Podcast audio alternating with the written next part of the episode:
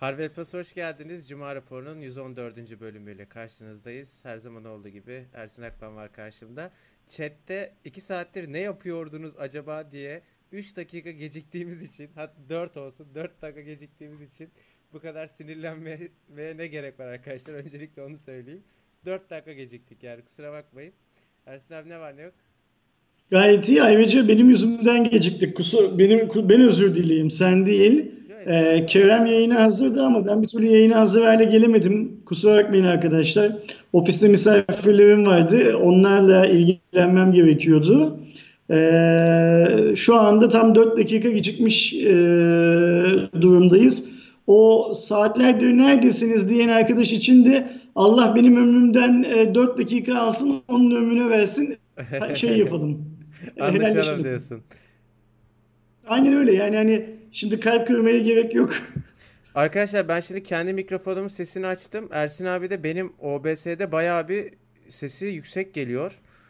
Bir Ersin abi tekrar bir konuşsana. Şu an düzeldi mi?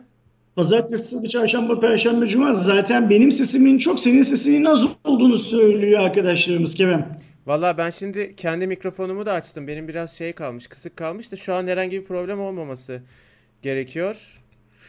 Eğer bir... Doğrudur. Kerem abiniz bu hafta tatil yaptı. Evden çalıştı. Zaten çok çalıştırmadık da. Kerem herhalde Yok çalışmadım ya. çalıştığın tüm zamanlar boyunca en rahat tatilin bu hafta geçti. Öyle değil evet, mi? Evet evet. Yok evden de çalışmadım yani. Hani çok birkaç bir ufak bir şey yapmam gerekti. Onları yaptım. Yok işte no Normalde biz seni tatilde daha çok çalıştırırdık normal şartlar altında ama bu hafta iyi tatil yaptın. Dinlenmiş olman evet, lazım. Evet evet doğru ya. Hiçbir şey yapmadım neredeyse. Aslında biraz da istediğim tatil buydu. Yani böyle hiç bir her hiçbir şey yapmayıp şimdi hatta onu da söyleyecektim. Şimdi arkadaşlar ben cuma raporuna hazırlanırken tabii ki çıkarttığım haberleri bir okudum falan ama ya inanın hani bilerek isteyerek zaten böyle bir tatil yapmak istedim. Hani bir uzak kalayım teknolojiden.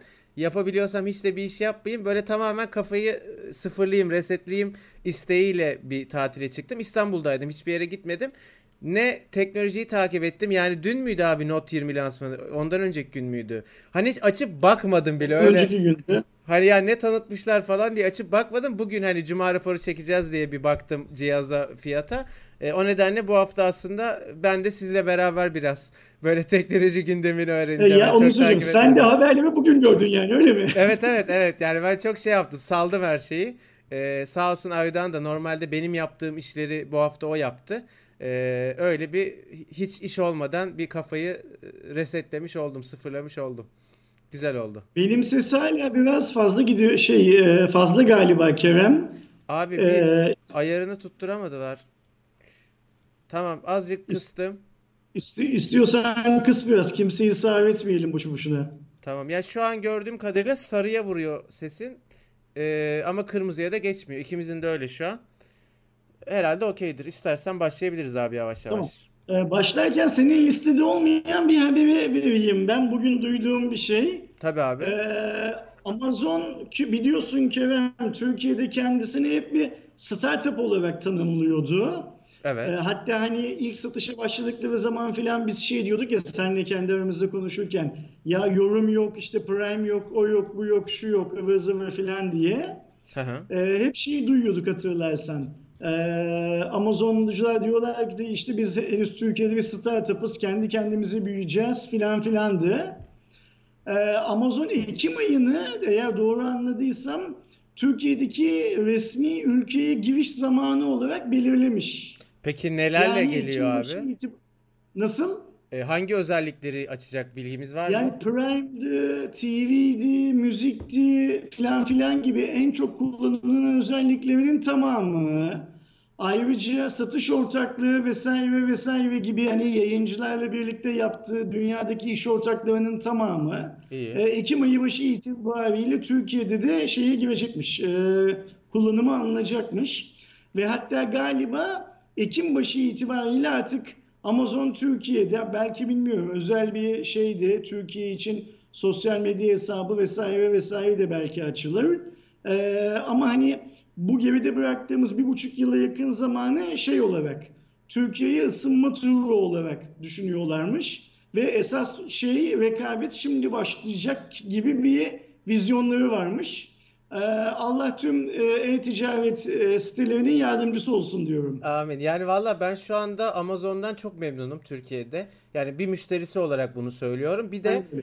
geçen yayında da konuşmuştuk. Yani her gün o kadar hepsi burada da sorun yaşayan insanın tweetini etiketleniyorum ki ve ben de geçen hafta anlatmıştım son dönemdeki siparişlerimde o kadar böyle anlamsız sorunlar yaşıyorum ki e, Amazon Türkiye'ye bence diğerlerini de biraz hizaya getirmek, diğerlerinin de hizmet kalitesini arttırmak adına çok iyi ülkemizde. İnşallah bu şeyi bozmazlar yani. Şu an ben çok bir müşteri olarak çok memnunum. Etrafımda kimle konuşsam alışveriş yapan onlar da benzer mutluluğu yaşıyorlar. Yani işte iade ihtiyacın olduğu zaman çok kolay iade ediyorsun. Ürün aldığın zaman çok büyük ihtimalle ertesi gün eline geçiyor. Çok hızlı çalışıyorlar falan filan. Umarım bu yeni özellikleriyle de bu söylediğimiz olumlu yanlarına devam ederler. Ben şu an çok mutluyum. Ben de çok mutlu olduğum için paylaşmak istedim Cuma raporuna başlarken e, bu haberi. E, ben zaten biliyorsun çok uzun zamandan beri 5 lira 10 lira daha pahalı olsa ki genellikle olmuyor bu. E, aynı fiyat oluyor. Her şeyi Amazon'dan almaya çalışıyorum.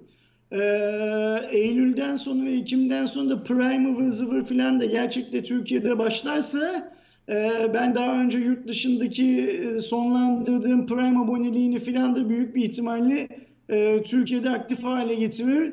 E, mümkün olduğu kadar az e, normal ticaret, mümkün olduğu kadar çok e-ticaretle, Amazon garantisiyle, güvencesiyle e-ticaretle yoluma devam ederim diye umuyorum. Valla ben de öyle yaparım büyük ihtimalle abi ama biz yani bu gidi yani dolar bazlı ve euro bazlı gidişat Türkiye'de devam ederse eskisi kadar alışveriş yapamayacağız gibi de duruyor.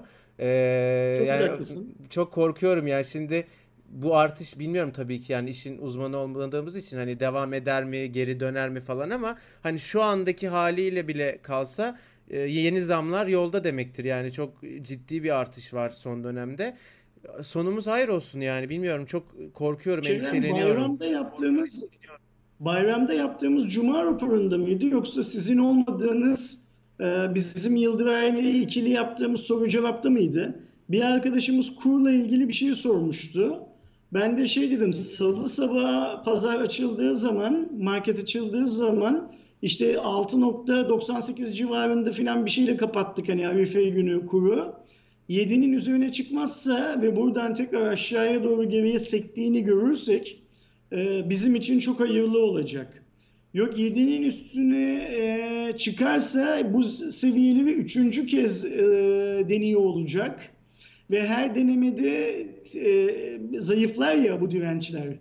E, işimiz zor olacak dedim. Ne şanslıyız ki salı günü pazar açıldığı zaman 7'nin altında kaldık. Ancak çarşamba, perşembe, cuma günü Aldı e, çok büyük bir yumruk yedik dolardan ve bir anda 7.3 lira falan gördü. 30 kuruş belki Türk insanı ciddiyetini anlamıyor işin ama e, %5'e falan denk düşüyor prim olarak. Ve bu şey demek, e, %5 oturduğunuz yerde fakirleştiniz demek aslında. Evet. Hmm, %5 fakirleşmekle e, çok şey değişir insanın hayatında. Umalım ki tekrar 7'nin altındaki rakamları görsün. Mesela bugün bir tane tweet gördüm. E, gerçekliğini sorgulayamadım ama paylaşan kişi senin de benim de takip ettiğimiz, benim de retweet ettiğim bir şey. Yıl sonu kontratları Borsa İstanbul'da dolar kontratları 8 küsür liradan işlem görüyormuş şu anda. Yani anlamayan arkadaşlar için söyleyeyim bu insanların şu anda dolar yıl sonunda 8 küsür lira olacak diye o fiyattan şimdiden alıp satmaları anlamına geliyor doları. Kabullendikleri anlamına geliyor ya da böyle bir öngörüleri oldukları anlamına geliyor. Hmm, o yüzden hani hmm, zor iş bunlar. Allah e, hepimizin yardımcısı olsun. Amin yani inşallah senin dediğin gibi abi yedilerin altında kapanışlar görerek bir e, salınım görürüz ama yani biz bu işin uzmanı olmadığımız için arkadaşlar ne olur ne biter. Ya sadece görüyorsunuz yani işin dua kısmında kalıyoruz. Bakalım yani teknoloji olduğu için işimiz zaten hani birçok şey aslında teknoloji dışında da dolara bağlı ama teknoloji dediğimizde direkt her şey dolara ve euroya bağlı. O nedenle hep böyle bir ülkede bir dolar artışı vesaire olduğunda bunu konuşuyoruz. Direkt bizi etkiliyor çünkü. Ee, hani siyaset yaptığımız zaman düşünmeyin. Zaten eğer düşmezse yani bu geriye doğru sıçramazsa 7 küsürlerde kalırsa biz işte şimdi Ağustos'un 7'si bugün Eylül'ün başı gibi her şeyin fiyatının kademeli olarak arttığını göreceğiz. Evet. Buradaki artışları ilk önce aboneliklerden başlayacaktır. Sonra da telefon fiyatlarına, bilgisayar fiyatlarına, bla bla bla her şey. ekmeğe, suya, süte, doğalgaza her şeye yansıyacaktır bu. Ya şimdi mesela ilk haberimiz Galaxy Note 20. Eskiden bu seviyede bir telefon çıktığı zaman bilmiyorum benimle aynı hislerimi paylaşıyorsunuz ama heyecanlanıyorduk yani çünkü alma ihtimalimiz vardı. Yani bir şekilde alınabiliyordu. Evet yine tabii ki Türkiye standartlarına göre çok kolay hani alım gücümüzü alabildiğimiz cihazlar değildi ama birçok kişi alabiliyordu. Şimdi mesela hani Galaxy Note 20 özelinde değil bu arada. Mesela önümüzdeki günlerde Huawei'nin Mate 40'ı çıkacak. O da fiyat olarak Türkiye'deki bu hem vergiler hem de döviz yüksekliği sebebiyle o da bizim için çok erişilebilir bir cihaz olmayacak. Böyle uzaktan izlediğimiz e, telefonlar formunda olacak. Hani birçok aslında üst düzey teknoloji mecburen hayatımızdan çıktı bu dönemde ve hani yakın gelecekte de işler böyle devam ederse geriye dönmeyecek gibi görünüyor. E, istiyorsan Note 20'yi konuşmaya başlayalım Ersin abi. Lütfen. E, iki model var. Normalde biz ikiden Sen fazla... Sen lansmanı izlemedim diyorsun ya. Hı hı. Kerem'cim. Evet abi. Yani lansmanı izlemedim diyorsun ya. Bugün ilk kez mi haberleri derlerken şeye dikkat ettin? Ee, neymiş ne değilmiş diye dikkat ettin. Evet, evet, evet. Açıp bakma. Haber bile okumamıştım okay, öyle söyleyeyim. O zaman seni ilk önce işin haber kısmını ver. Bir de senden yorum duyalım Kerem bu konuyla ilgili. Tamam ben bir genel bir bilgilendirmeyi yapayım arkadaşlar. İki tane Lütfen. Galaxy Note modeli geldi. Biz normalde sızıntılarda 3 gelebileceğinden falan söz ediyorduk. O doğru çıkmadı. Galaxy Note 20 ve Galaxy Note 20 Ultra tanıtıldı. Zaten S20 ailesine de bu anlamda benzerlik taşıyor ki her zaman biliyorsunuz Samsung aslında S serisinde gösterdiği bazı yenilikleri Note serisine de taşır ve kalem desteğiyle beraber birazcık farklı bir formda tüketicilere onu iletir. Eee bu sefer benim hiç daha önce duymadığım Gorilla Glass'ın Victus isminde bir korumasıyla geliyor cihaz. Hem önünde hem de arkasında. Genel tasarım itibariyle yani dışarıdan baktığınızda aslında e, bir önceki Galaxy Note modeline göre çok çok büyük tasarımsal değişikliklerin olmadığını, çok benzer bir tasarım dili kullanıldığını görmekteyiz. Ama tabii ki özellik olarak birçok noktada iyileştirmeler var. E, Dinamik AMOLED 2X ismini kullanan 20 Ultra için konuşuyorum. Çünkü düz 20'ye düştüğünüz zaman teknik özelliklerin bazı noktalarda farklı olduğunu görüyorsunuz arkadaşlar. E, 1440 çarpı 3200 e, çözünürlüklü ve 120 Hz tazeleme hızına sahip bir ekran var ama tazeleme hızını 120 Hz'de kullanmak istiyorsanız çözünürlüğü 1080p'ye düşürmeniz gerekiyor. Türkiye'de ve birçok noktada Exynos 990 5G olacak ki bence en çok sorgulanacak yönü bu. Çünkü S20 ailesinde biliyorsunuz e, Amerika'daki Snapdragon'lu versiyonla Türkiye'de ve birçok bölgede satışa çıkan Exynos'lu modelde çok ciddi performans ve batarya tüketimi anlamında ciddi farklar oluşmuştu. Snapdragon'un orada çok daha iyi sonuçlar verdiği görülmüştü. Benim kafamdaki en büyük soru işareti bu Note 20 ailesinde. 12, 12 GB RAM, 128, 256, 512 GB'a kadar giden bir depolama alanımız var. 108 megapiksellik ana kameraya 12 megapiksel geniş açı ve e, telefoto kamerası eşlik ediyor. Bu telefoto kamerasıyla beraber optik zoom yapabiliyoruz. Bir de lazer otofokus eklemişler. Bizim bu TLG G4 döneminden beri bazen ara ara modellerde gördüğümüz bence olmasının her zaman faydası var netlemedi çünkü hep işe yaramıştır yani Aynen. benim e, deneyimlerimde. Onu eklemişler. Fiyat olarak düz 20'yi almak isterseniz 9299 liralardan başlıyor. Ultra modelini almak isterseniz de 12.999 yani aslında 9300 ve 13.000 lira olarak iki farklı fiyat var. Genel özellikleri bu. Önce ben sana sorayım Kerem. Sen ne Sor düşünüyorsun. Note 20 ile ilgili? Ya bir kere görünüm anlamında kameralar bana böyle bir değişik geldi. Yani alışmam gerekebilir. Çok büyük böyle 3 tane sensörü var. E tabii ki yani hani güzel görünmesini mi istersin yoksa kamera deneyiminin iyi olmasını mı istersin? Hani tabii ki orada önemli olan görüntüden ziyade işlev. Ona lafım yok. Hani kamera performansı iyi ise bunu görmezden geliriz ama bana çok garip geldi. Yani böyle bir değişik geldi gözüme. Onu çok sevmedim görünüm anlamında. Onun dışında ben bunu aslında ee, farklı markaların üst düzey akıllı telefonları için de söylüyorum. Genel olarak akıllı telefon sektörü bir doyuma ulaştı ve bizim eskiden bir yeni bir amiral gemisinde gördüğümüz yeniliklere şaşırırken veya o yenilikler bir önceki modele göre bir üst noktaya taşırken telefonu artık hemen hemen tüm akıllı telefon üreticilerinde sektörde çok büyük bir yenilik olmadığı için Hani bir şeyi biraz daha iyi, işte şusu daha yeni falan bunu görüyoruz.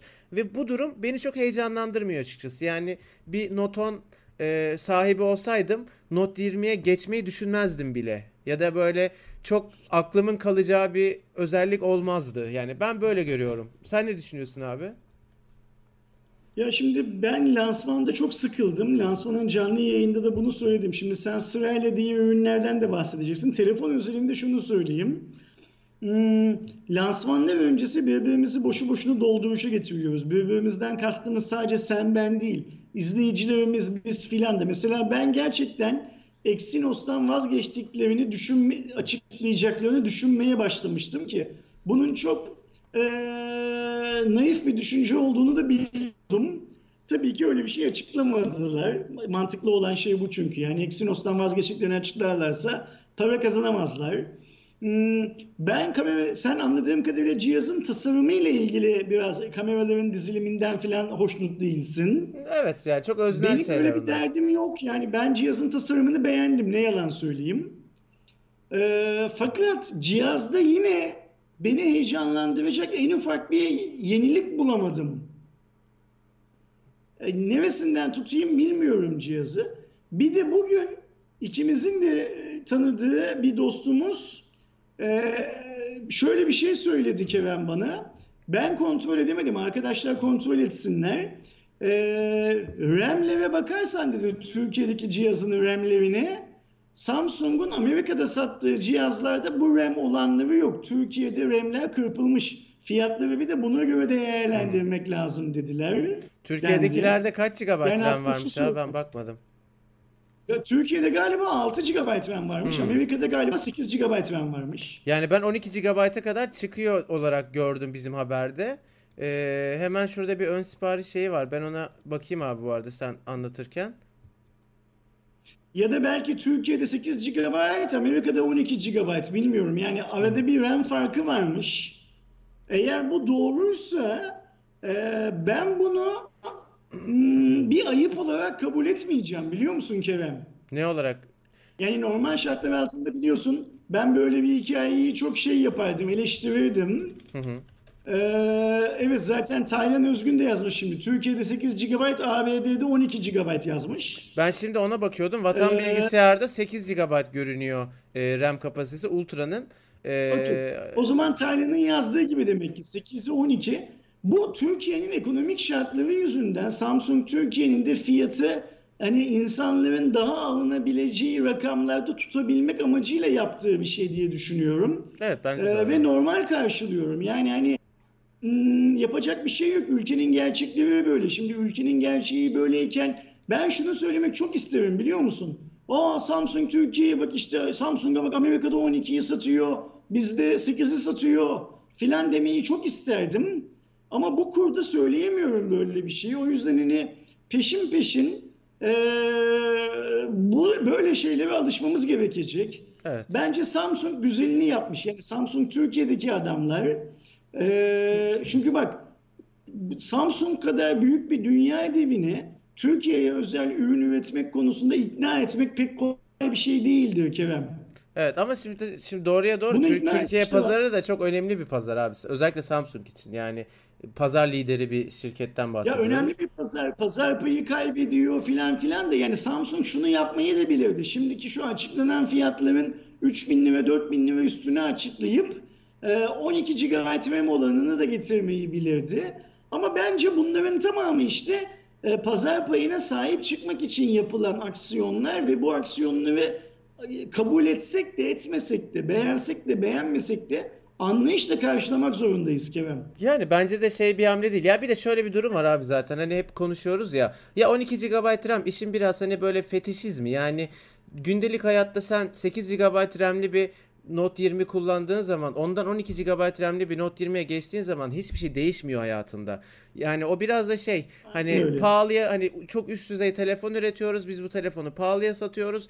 Alın size 12 GB RAM koyduk içine. Yani ne işine yarıyor ki? Yaramıyor. Bence o yüzden şey de değil. Yani Türkiye'de 8 çıkmış, 12 çıkmış. Daha iyi 8 çıkması yani. Zaten bir işe yaramıyor. Boş boşuna para veriyorsun. Tabii Ben, ben, ben de tam böyle düşünüyorum Kerem. Yani bugünkü ekonomik şeyimizde, durumumuzda işte doların 7 lirayı aştığı şu ortamda 12'yi getiremeyip 8'i getirmiş olmasını Samsung Türkiye'nin daha doğru bir hareket olarak değerlendiriyorum. Evet ya bir de şunu söyleyeyim son olarak Note 20 ailesiyle alakalı. Bizim asıl konuşmak isteyeceğimiz ya da asıl bizi ilgilendiren telefonlar bunlar değil. Birkaç ay sonra Note 20'nin Lite'ı çıkacak büyük ihtimalle. Bunu bu arada hani kimseyi aşağılamak için falan söylemiyorum. Gayet realite yani gerçeklikten bahsediyorum. Bugün nasıl biz birçok yayınımızda S10 Lite'dan, Note 10 Lite'dan ve onun hani fiyat performans olarak aslında konum olarak iyi seviyede olduğunu söyleyip öneriyorsak Note 20 Lite da eğer benzer şekilde rekabetçi bir fiyatla gelirse e, bizim de konuşacağımız, e, asıl konuşmak isteyeceğimiz telefon o olacak. Yani bilmiyorum 10 bin lira, 10, 13 bin lira yani bir telefona. Bizim Ersin abiyle hep diyoruz ya iki, kaç 2500 liraya telefon mu olur falan diye bir videomuz var HVP'de. 13 bin lira şimdi yani ne, neydi ne oldu? Yapacak bir şey yok. Çok garip Kerem. Allah Allah yardımcımız olsun demekten Amin başka laf amin. bulamıyorum. Amin. Ve Ee, bir, galiba bu lafı o kadar çok söyleyeceğim ki Kerem izleyenlerimiz sıkılacaklar bu lafı benden duymaktan. abi inşallah şey olur. Doğan kabul Kerem, olur yani. Efendim. e, inşallah amin diyelim. Kerem bir önerim var sana. Geyik yapmıyorum. Çok ciddi söylüyorum. Buyur abi. Hani biz e, ve diğer teknoloji yayıncılarının büyük bir çoğunluğu da belli fiyat gamlarında e, videolar yayınlıyoruz ya işte laptop için, cep telefonu için Hı hı. filan. Hani 3000 lira 4000 Evet, lira evet. arası alınabilir te- cep telefonları diyoruz mesela. Evet. Sence artık bunu yapmak yerine şey mi yapsak? 200-300 dolar arası cep telefonları yani dolar bazlı sıralamalar mı yapsak acaba?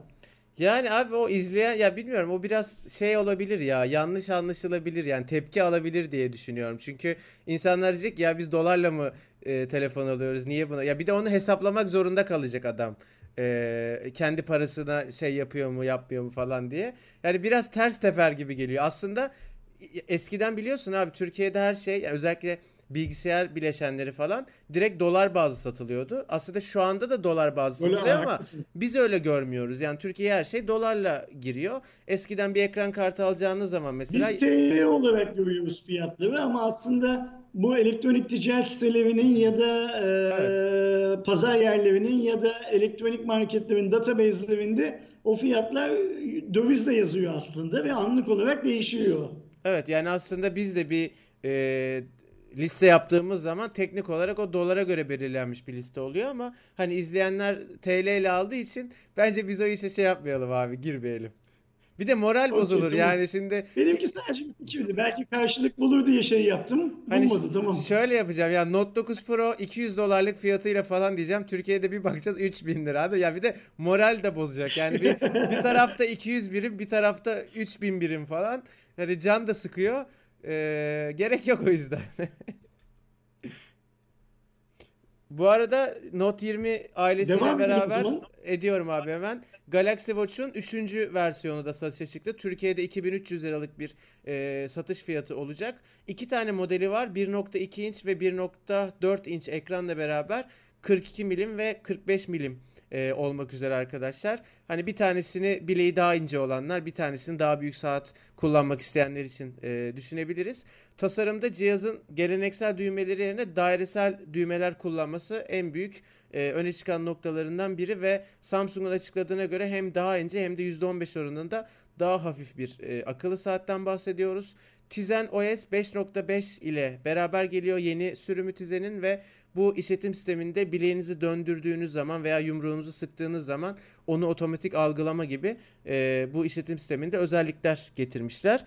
Türkiye'de galiba bunların bazıları yok ama elektrokardiyogram, SPO2 yani kandaki oksijen değerini e, ölçme ve nabız ölçme var. Nabızla SPO2 büyük ihtimalle olur. Diğerini bilmiyorum. Biliyorsunuz Türkiye'de de şey yapmanız lazım. E, devletten izin almanız gerekiyor. Sağlık Bakanlığı ile alakalı galiba. E, O konuda Amerika'da da işler biraz şey Kerem zaten e, muamma. Hani Apple Apple'ın saatleri için de e, çok karşı çıkan akademisyenler de var. Tartışmalı bir konu. Tek noktadan ölçüm bizi bir yere götürür mü konusu. Evet, iki tane modeli var ya. Bir modelde 247 miliamper, büyük olan da 340 miliamper pil ile kullanıma sunulacak. Türkiye'de benim söylediğim 2300 liralık fiyatın eee, o modelde 45 milim olan eee, model. Haberiniz olsun arkadaşlar.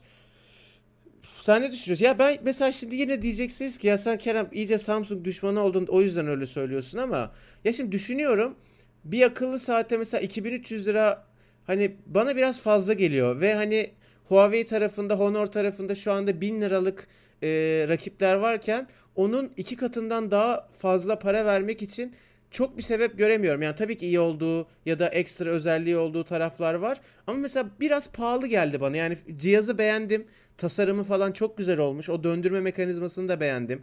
Mesela Samsung'un bu Tizen işletim sistemiyle beraber Huawei'lere karşı çok fazla uygulama desteği var. O anlamda da mesela Huawei'ler yetişemiyor. Ama ya 2300 lira verilir mi bilmiyorum. Bana biraz bir saat için çok pahalı gibi geliyor. EKG de şu an de Türkiye'de senin yok. Evet abi. Ben de fiyat konusunda e, senin gibi düşünüyorum Kerem. Yani pahalı ama şunu kabul etmek lazım. Samsung'un kol saatleri hep çok şık oldular. Evet evet güzel. Çok E, güzel. ve e, şu hani Basel navigasyon hikayesi bence çok başarılı. Bunu şey yapmak lazım, kabul etmek lazım. E, fakat işte pazara dönüp en yakın rakip şu anda hangisi diye baktığım zaman e, eğer kendimize rakip olarak Apple'ı alacaksak O da o da çok bir başka durum mesela. çıkıyor kol saatinde. Huawei'yi alacaksak bir başka durum çıkıyor. Ee, ben 2300 lira vermezdim büyük bir ihtimalle o saate. Yani Apple tarafına bakarsak orada daha da yukarıda fiyatlar görüyoruz. O zaten iyice hani e, İşte fiyatları o yüzden yüksek. başka şey çıkıyor diyorum ya. Yani hani Apple'a Evet. göre ucuz, Huawei'ye göre pahalı durumu söz konusu da ben e, bir Apple kullanıcısı olduğum zaman Huawei ya da Apple kol saati alıp kullanır mıyım? Yoksa zaten gidip Apple kol saati mi alırım? Yani kıyaslamak e, ne derece doğru Evet, evet. bilmiyorum. E, o yüzden ben e, şu kolumda da gördüğünüz şeyle GT2 ile e, yoluma devam ederim büyük bir ihtimalle. Ama cihaz bana çok şık geldi. Yani Evet evet Samsung'un güzel. cihazı bana çok şık geldi. Ee, bize ambargo uygulamıyor olsalar, cihaz buraya gelmiş olsa e, bir süre denemek isterdim onu söyleyeyim. Ya ben o bakır rengini çok Bak beğendim. Note Note 20 için hiç böyle bir şey söylemedim. Hı hı. Ee, bunun için söyleyeyim çünkü gerçekten denemek isterdim. Ya ben de tasarımı falan çok hoş ki o işte bakır rengi mi o öyle bir bakır rengi var ona bir kesin başka bir isim takmışlardır. O da çok güzel görünüyor ama onda şöyle bir sıkıntı var ya onu alsan her kıyafetine uyduramazsın gündelik hayatta. O biraz hani çok renk olarak çok hoşuma gitti ama şeyi düşündüm yani ben bunu alsam hani bazen kıyafetimle o kadar alakasız bir renk kalacak ki o saatin rengi böyle çok hoşuma gitmeyecek takamayacağım falan diye düşündüm. Öyle bir handikap var ama çok güzel görünüyor. Kendi yekpare baktığın zaman çok beğendim.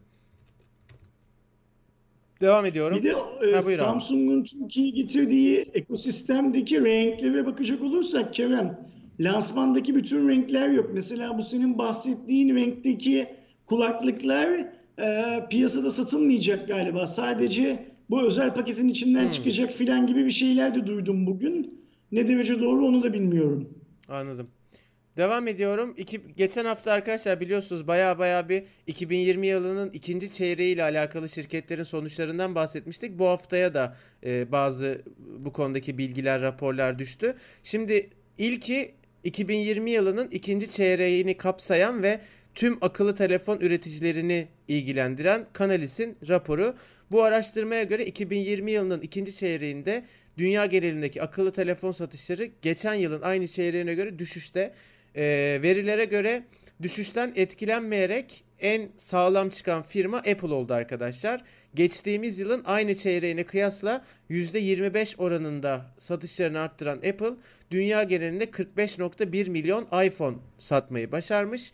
Ancak bütün dünya genelindeki akıl telefon satışlarına bakarsak toplamda %14 oranında bütün firmaların toplamı bu. E, düşüş yaşanmış ve bu çeyrekte 285 milyon adet telefon satılmış. Bir diğer aslında başarılı geçiren e, sayabileceğimiz şirket Huawei.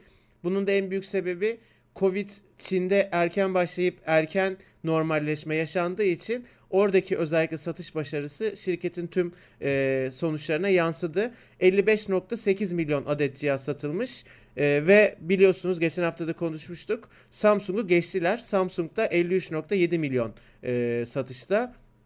Böylece 9 yıl sonra ilk kez Samsung veya Apple dışında bir markanın yıl içindeki e, bir çeyreği lider biçimde de kapatışı olmuş. Huawei'nin bu e, sonuçlarıyla beraber. Ne düşünüyorsun Ersin abi? Ya şey şimdi bu e, bizim bu yıl hastalık nedeniyle duyacağımız rakamların hepsi suni biliyorsun. Yani suni iyi ya da suni kötü rakamlar. Baksana bir anda dünyadaki laptop satışları arttı. Tablet Şimdi Şimdi bir bir sonraki sonraki haber. haberinde evet. yine benzer bir şey. Benzer başka bir şey var. Ee, o yüzden hani ben bu yıl bunları böyle dinleyelim, geçelim modundayım biraz. Fakat e, Apple'ın ikinci çeyrekte e, şey kaybetmemiş olması, pazar payı kaybetmemiş olması, hep seninle beraber konuştuğumuz gibi adamların bu işi gerçekten doğru planladıklarının en büyük göstergesi bence. Evet yani hem yeni iPhone SE hamlesi hem de bence daha önemlisi nispeten fiyat performans sayılabilecek bir iPhone 11'in olması ve bu sefer ismini XR işte ne bileyim S şey e, C gibi falan böyle o aileden ayrı göstermeyen bir algıyla direkt 11 seri ismiyle çıkartmış olmaları bence Apple'ı çok büyük kurtardı. O konuda çok başarılı bir hamleydi. Hep konuşuyoruz zaten. %25 de abi az buz değil yani bir çeyrekte. Hani bir Aynen geçen öyle. aynı çeyreğine göre dörtte bir iyi satmışlar. Ee, ya belliydi yani güzel iş yaptılar. Devam ediyorum. İkinci çeyrek sonuçları daha doğrusu yarı yıl sonuçlarını açıklayan bir diğer firma da Realme oldu. Counterpoint verilerine göre marka yılın ikinci çeyrek verilerine göre %11 oranında büyümüş.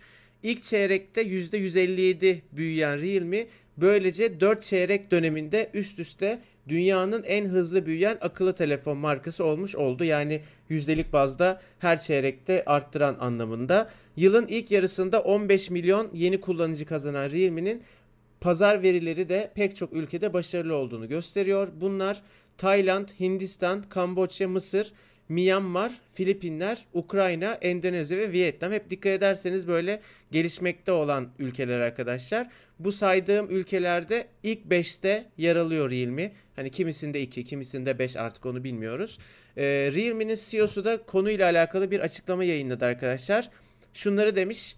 Realme yaş ortalaması sadece 29 olan uluslararası güçlü ve genç ekibi sayesinde 2018'den bu yana 40 milyon kullanıcıya ulaştı. 2020 yılındaki güçlü yarı yıl performansımızı geliştirerek önümüzdeki 3 yıl içinde 100 milyon telefon satmayı hedefliyoruz. Uluslararası genişleme planımızı sürdüreceğiz ve en fazla büyümenin de uluslararası alanda olacağını düşünüyoruz. Hindistan pazarında IoT ürünlerimizin güçlü performansı bunun bir örneği. Bu ülkede sadece 10 dakika içinde 15.000 TV seti sattık ve akıllı kişisel ses cihazlarımız sadece 3 ay içinde pazar payı açısından 3. sıraya yükseldi. Markamız 5 kıtada 59 farklı ülke ve bölgeye yayılarak büyük başarı kaydetti diye böyle vermiş mehteri vermiş mehteri. E, güzel sonuçlar şimdi. Yani şimdi Realme bu e, Oppo'nun vesaire vesaire Vivo'nun e, OnePlus'ın sahibi olan şirketin e, Xiaomi'ye rakip olarak çıkarttığı marka.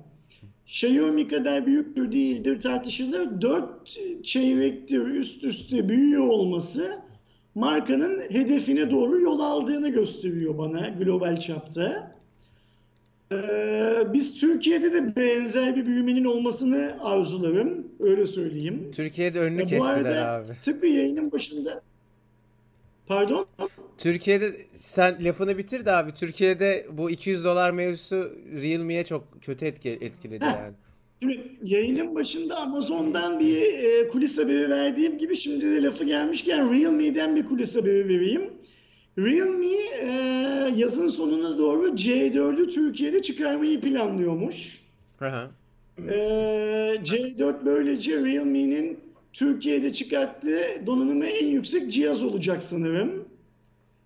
Ve C4'ü yaz sonunda e, rekabetçi bir fiyatla pazara sunmayı şey yapıyorlar, hedefliyorlarmış anladığım kadarıyla. Bu bilgiyi Realme'den kimseyle paylaşıp şey yapamadım, check edemedim, kontrol edemedim ya da ona aletamadım, hiçbir görüş alamadım. E, ama bence Realme için bir m, giriş seviyesi üstü cihazın zamanı gelmişti Türkiye'de. Bence de. E, C4 de bu anlamda iyi bir seçenek olabilir.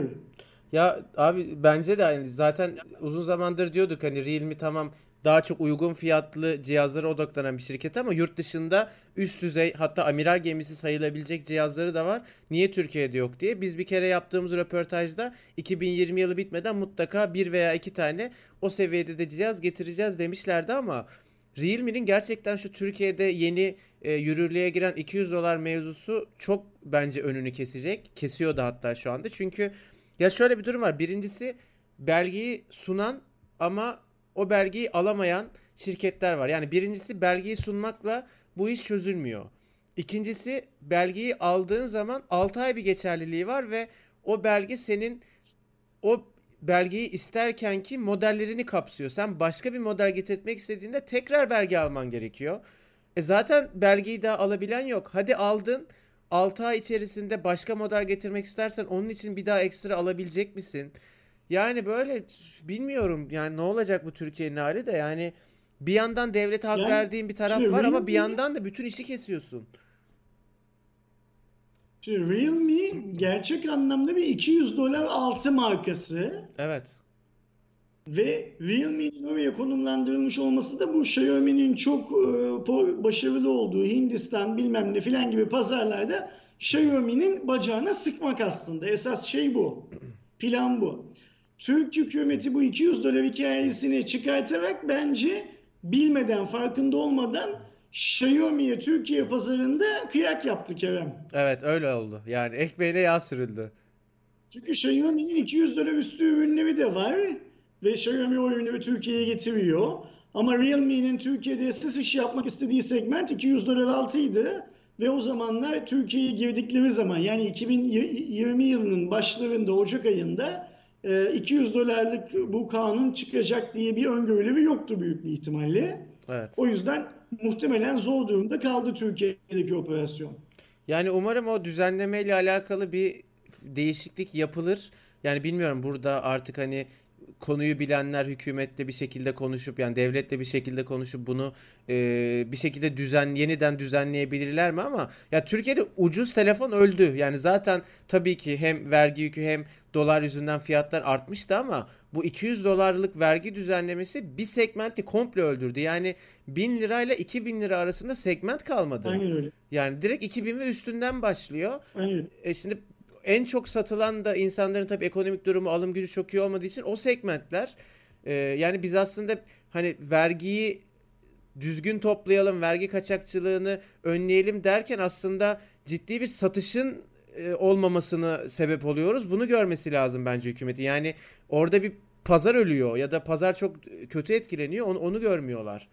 Ya da görüyorlar ama ne olursa olsun diyorlar bilmiyorum. Çok haklısın. Çok haklısın. Ben sen lafı getirdiğin için duyduğum bir başka şeyi şeyi de dile getireyim o zaman.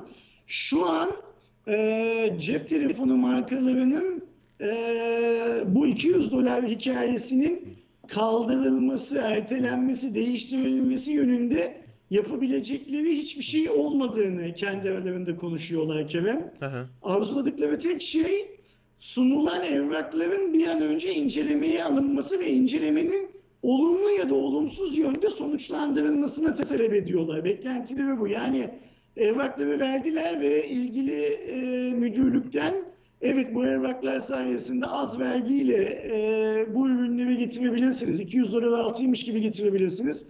Ya da hayır Bu evrakları verdiniz ama bu evraklar bizim istediğimiz evraklar değil ya da geçerli değil. E, 200 doların üstüyle vergilendirileceksiniz. Kararının bir an önce e, kendilerine tebliğ edilmesini bekliyorlar. E, adım atacak yerleri kalmamış durumda. Yani şu an hiçbir şey yapamıyorlar. Yani şu anda hani iş yürümediği için ya ben mesela şunu anlarım. Hani devlet diyor ki ya ben işte normalde siz 200 doların e, üstünde olan bir cihazı bu yürürlük olmadığı için 200 doların altında gibi gösterip vergi kaçırıyordunuz. Ben bunu önlemek istiyorum. Bunu anlarım ama aynı zamanda gerçekten 200 doların altındaki bir cihazı ithal etmek isteyen adamın da önünü kesmiyor olman lazım. Yani bu çok basit bir şey zaten. Globalde bir fiyat duyuruluyor. Ee, hani bunu kontrol etmek falan e, basit yani bir, bir cihaz gerçekten atıyorum 150 dolarsa bunu kontrol edip evet tamam bu 150 dolarmış deyip o vergi dilimiyle ülkeye sokulması için oradaki artık bürokrasi neyse onun yapılması lazım. Çünkü öbür türlü şu an böyle sanki ya biz ne gelirse gelsin bu vergiyi almak istiyormuşuz gibi bir durum. Yani öyle görünüyor dışarıdan. Öyle olmaması lazım. Şimdi Kerem zaten bak burada şöyle bir sorun var. Sen bireysel olarak herhangi bir Çinli web sitesinden bir şey aldığın zaman hani bu e, bakan işte bir de bir ülkeden her gün binlerce zarf geliyor. Bir bakın bakalım o zarfların içinde ne varmış dedim demişti ya hatırlıyor Aha, musun? evet evet. O günden sonra zaten gümrükteki personel e, senin zarfını açıp içinde ne olduğuna bakıp zarfın yanında gelen faturadaki fiyata bakıp sonra o ürünü Google'da aratıp gidip Çin'deki fiyatının gerçekten o fiyat olup olmadığına bakıp gerekiyorsa sen senden bu ürünü kimden ne zaman aldın bana faturasını göster. Hatta ödemeyi nasıl yaptın? Kredi kartından ne kadar para çekilmiş göster kutusunun içinden 10 dolarlık fatura çıktı ama e, Çin'deki web sitesinde bunun 50 dolara satıldığını gördüm. Sana 50 dolar üzerinden vergi uygulayıcı dedi zaten. Bunu yapmaya başladı. Yani bireysel ithalatlarda bir fiyat araştırması vergi departmanları şu anda devletin vergi departmanları bunu yapıyorlar zaten. Buradaki en kolay şey şirketlerin yapacakları ithalatta da bunu kontrol etmek. Yani şöyle Evet. kontrol etmek. Atıyorum e, Kerem e, Samsung Türkiye olsun, ben Huawei Türkiye olayım. E, Kerem Note 20 getiriyor olsun, ben P40 Pro getiriyor olayım. Bizim faturamızda kaç lira yazıyor? Mesela Kerem Samsung olarak diyelim ki 1 dolara Note 20 getirdiğini yazsın. Ben de 1 dolara S, şey, P30 Pro getirdiğimi yazayım e, gümrükteki arkadaşım bana şey demesi lazım. Hacı abi buraya bir dolar yazmışsın da Çin'de sen bunu giyirmezde Çinliye 700 dolara satıyorsun zaten nasıl olacak bu iş diye sorması lazım. Yani bu evrak mevrak kırtasiye işinden e, biz istesek işi buraya getirmeden daha makul ve mantıklı bir çözüm yolu üretirdik. Bireysel ithalatta nasıl üretildiyse bu çözüm yolu şeyde de üretilirdi. Toplu Evet. da üretilir. Burada biraz şey oldu Kerem. Siz beni hep 200 doların altında cihaz yani olduğundan daha ucuza cihaz getirdiğinizi söyleyerek kazıklıyorsunuz dedi devlet aslında ithalatçıları. Evet ama işte kazıklamayanın da Yani hakkı gitti cihazı orada. Heh, sen bu cihazı 400 dolardan getiriyorsun ama faturasını 200 dolardan kestirip 200 dolardan ödüyorsun lan bana. Yeter bu kadar bıçak kemiğe dayandı. Artık beni kazıklamanıza izin vermeyeceğim demiş olması lazım. Çünkü eğer böyle demediyse şöyle demiş olması gerekiyor. Bu da devlet ahlakına sığmıyor.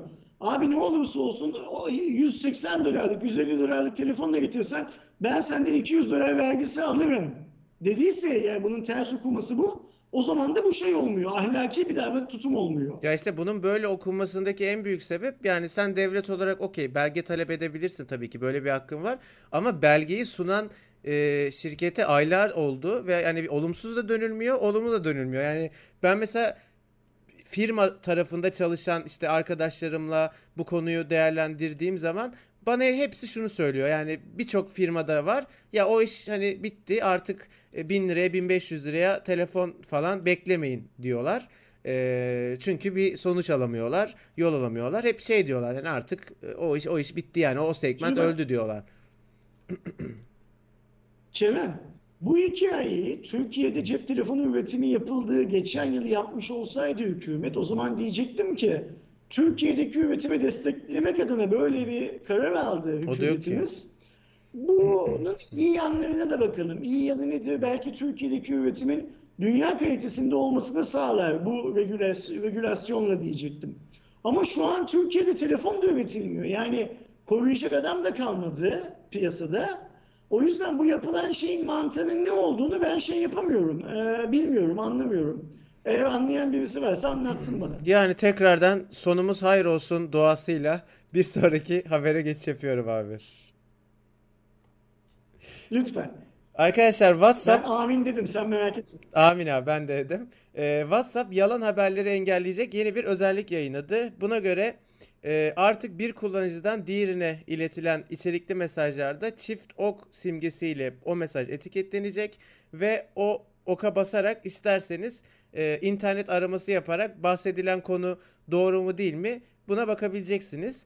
E, hatta bununla alakalı tanıtım yani WhatsApp bu yeni özelliği tanıtımında şöyle bir örnek kullandı. Örnekte taze haşlanmış sarımsak suyunun koronavirüsü yok ettiği haberinin paylaşıldığını görüyoruz ve haberin hemen yanında küçük bir arama simgesi var. Bu arama simgesini tıklayınca webde aramaya gidiyorsunuz ve bu bilgi doğru mu değil mi onu webdeki aramadan görüntüleyebiliyorsunuz. WhatsApp'a sadece şunu söylemek istiyorum. WhatsApp'ın e, büyük ihtimalle haberi yok ama ses kayıt e, haberleri var. İletildi olarak gelen. Genellikle anne ve babalarımızdan iletilen. Ya ben şunu gördüm. E, helikopterle şu saatler arası dezenfektan sıkılacakmış şehre. Sokağa çıkmayın. Yani bu benim WhatsApp'ıma düştü. Hani bu çok güzel tabii ki güzel bir özellik ama bunun ses kaydını nasıl yapacağız? Yani devamlı benim kuzenim işte ya şurada ben doktor. Ben şunu anlamıyorum.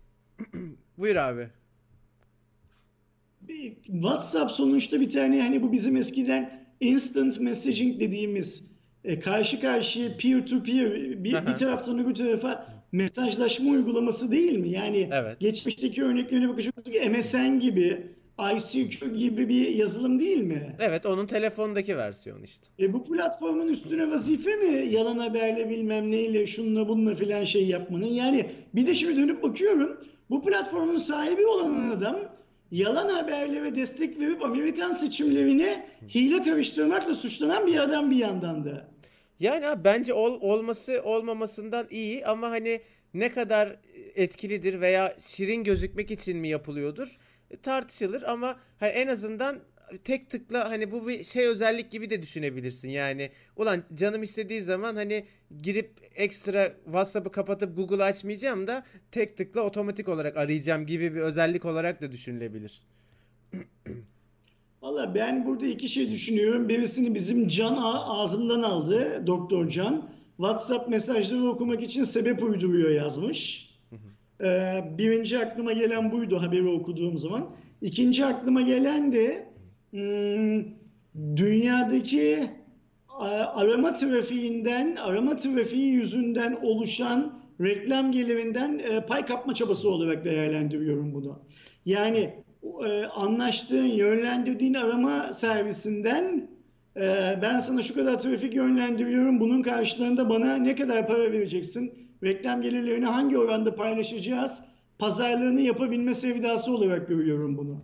Yani konu WhatsApp ve Facebook gibi şirketleri olunca ben de hiçbir zaman böyle o iyi bakamıyorum yani. Hani vardır altında bir şey diye ama yine de dediğim gibi yani ben kişisel olarak böyle tam bir yere tıklayıp web aramasına gidebileceğim olarak görüyorum. Zaten dediğim gibi yani o ses iletilen ses kayıtlarını nasıl çözeceğiz bilmiyorum. Yani benim kuzenim işte şu hastanede çalışıyormuş da bütün yataklar bitmiş işte koronavirüs patlamış her yerden farklı bir haber geliyor ve hiçbirinin doğruluğu yok yani. Ben geçen onu konuşuyorduk. Yani bir ses kaydı atsam ve desem ki işte ben e, Hogwarts e, şehir hastanesinde e, çalışan bir muggle doktorum falan böyle hani çok abartarak e, bir şey yapsam o bile yayılır yani. Çünkü gerçekten o kadar abuk sabuk e, şeyler görünüyor. Bilmiyorum onu nasıl çözeceğiz bilmiyorum.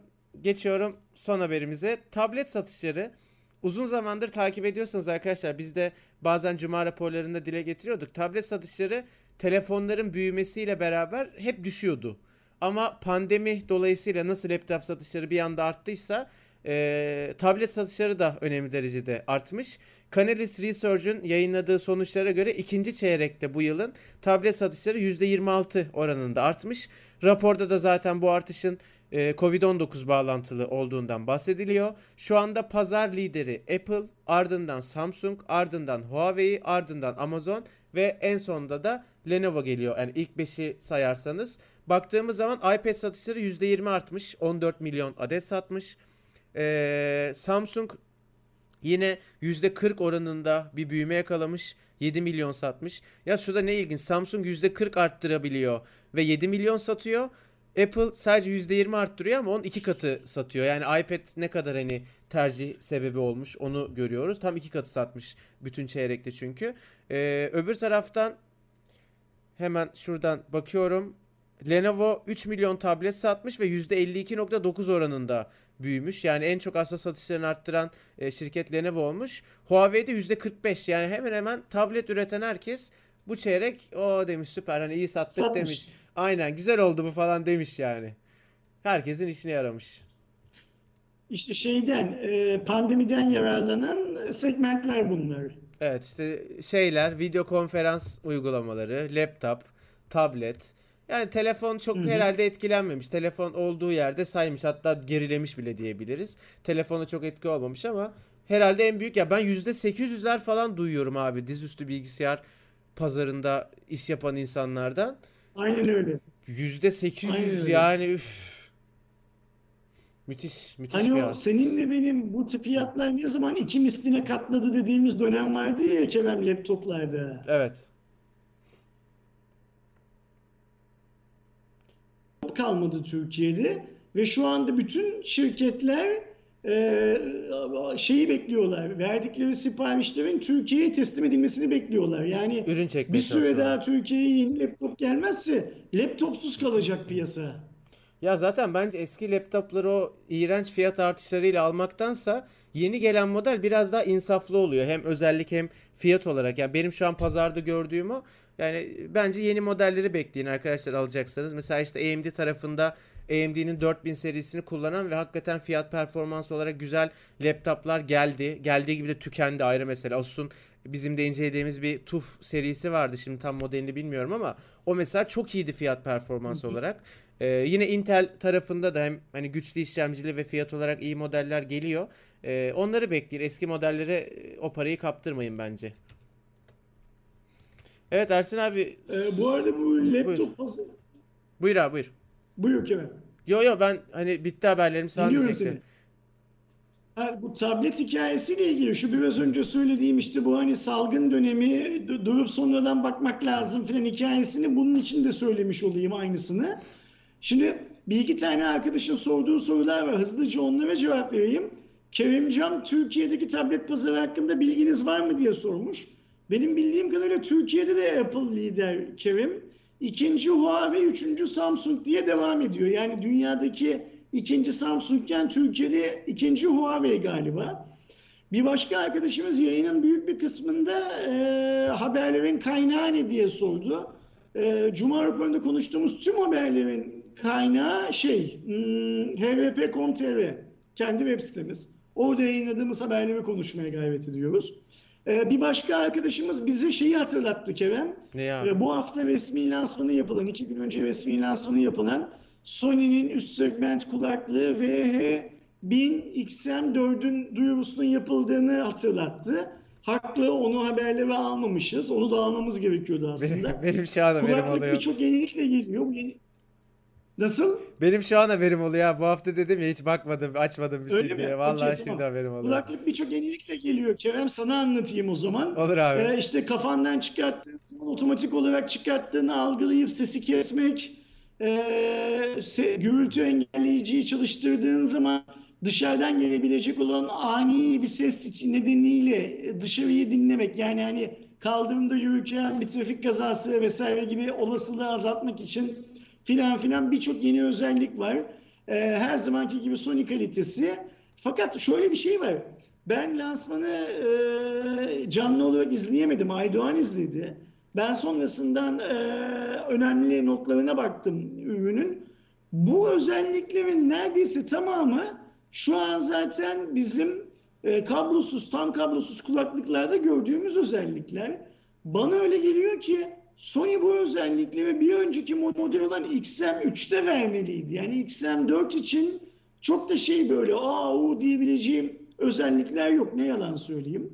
Ee, ben biliyorsunuz bir iki kullanıcısıyım. Ee, 4 bana şey de hissettirmedi. Yani Abi emin hani ol bu arada üç saatten al- 3'e 3'e geçsen de mesela çok onda da bir yenilik yok. Orada da Amazon Alexa falan desteği geliyor. Sesli Ay, asistan. sonu Ya söyleyeyim. bir de Sony o, o seviyede o kadar iyi ki koyacak iki bir şey yok. 2'den 3'e geçmeme neden olmamıştı. Şimdi 4 de 2'den 4'e geçmemi de şey yapmıyor bana. Teşvik etmiyor ki ben bu üründen çok memnunum biliyorsun. Yani bir insan bir üründen memnun olduğu zaman onun yenilerine daha bir şey gözüyle bakar. Ee, geçtiği zaman hani garanti, müşteri memnuniyeti belli oranlarda garanti gözüyle bakar. Evet evet. Ee, ben mesela şu anda ürünün kalitesiyle yaptığı söylenilen işlemleri sorunsuz yerine getirmesiyle filan filan hiçbir şeyim yok. Soru işareti yok kafamda. Söylediği hepsini Sony yapıyordur kesinlikle. Ama niye 2'yi bırakıp 4'e geçeyim mi? Ee, bilmiyorum. Geçmem yani. Yani ben mesela 2'yi de kullandım abi. Ya denedim. 3'ü ve 4'ü de özellikle fuarlarda denedim. Ya hepsi çok güzel ama mesela hani 2 mesela ciddi anlamda ucuz olursa ve almak istiyorsam gider 2'yi alırım. Ya çünkü 3'te Amazon Alexa gibi zaten Türkçe kullanamayacağın falan hani asistan desteği var. Bence bir kulaklıkta olmasa da olur yani kendi kullanım için söylüyorum. E 4'e geçtiğinde de yine hayatını kurtaracak böyle muhteşem yeni özellikler yok. Yine e, belli başlı temelde sen o ses seviyesine ve aktif gürültü engelleyicinin güzelliğine o parayı veriyorsun ki 2'de de o çok iyi, 3'te de çok iyi, 4'te de çok iyi. Yani Sony öyle bir seviyede iyi bir kulaklık yaptı ki üstüne ekstra bir şey koyamıyor. Ve işte böyle ek özelliklerle şey yapıyor. O yüzden hani fiyat odaklı düşünüp bence eğer o tarzda üst düzey bir ANC'li bir model istiyorsan direkt 2'ye gitmek hala en mantıklısı yani. Hele dolar falan da bu seviyelerdeyken hiç gerek yok. Bilemiyorum. Ben geçmem en azından o kadarını söyleyeyim. Bu arada yorumlara bakıyorum. Ee, şey yok. Ee, konuştuğumuz konularla ilgili e, çok fazla bir soru yok. Ee, o yüzden yayını ufak ufak kapatabiliriz gibime geliyor Kerem. Kapatalım abi ben ne kadar olmuş diye bir merak ettim. Tam bir- galiba bir saat falan Bir olmuş. saate yaklaştık. Benim Aynen. geçmemi eklersen 56. dakikadayız şu anda. Evet tam, tam gerçi evet 19 18.30'da başlayacaktık. 34'te başladık. Şu anda da 19.30. Onu bir merak Hı ettim. Aynen öyle. Arkadaşlar eee, teşekkürler bu Şeyi canlı söyleyeyim. Söyle abi. Ben yarın e, cumartesi gecesi ateşini yapamayabilirim. E, çünkü yeni evde internetle ilgili bazı sıkıntılarımız var. Onları daha halledemedik. E, yayın yapmak için geçen hafta çok kastım. Hani e, hatta e, işte cuma pazar akşamki dörtlü soru cevaba yetişebileyim diye eski eve koşa koşa geldim filan. Orada internet bağlantısı daha iyi diye. Yarın yine yapmaya çalışacağım ama söz vermeyeyim. Arkadaşların gözü şeyde olsun, kanalda olsun cumartesi gecesi ateşi için. Ee, pazar günkü şeyi ise dörtlü soru cevabı ise mutlaka katılacağım. Yani gerekiyorsa interneti iyi olan bir yer bulup oradan katılacağım. Eee, sizin yorumunuz çekimi yaptınız mı diye Harun Can sormuş. Yaptık bu hafta diye biliyorum Bu ben. hafta yaptık iki tane. iki misafirim oldu. Ee, pazartesi günü de bir arkadaşımız gelecek. hvp.com.tr slash sizin görüşünüz adresindeki formu dolduran insanlara geriye dönüyorum. Eğer o formu doldurup benden cevap alamayan varsa ya spam klasörüne baksın ya da formu tekrar doldursun rica ediyorum. Levent pikniği sormuş. Aynen abi. Levent'ciğim piknik iptal. Zaten o yüzden hafta içi herhangi bir duyuru yapmadık.